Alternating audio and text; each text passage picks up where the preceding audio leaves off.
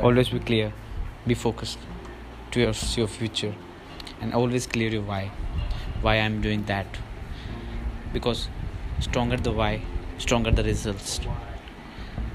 I have always focused on the future of the business.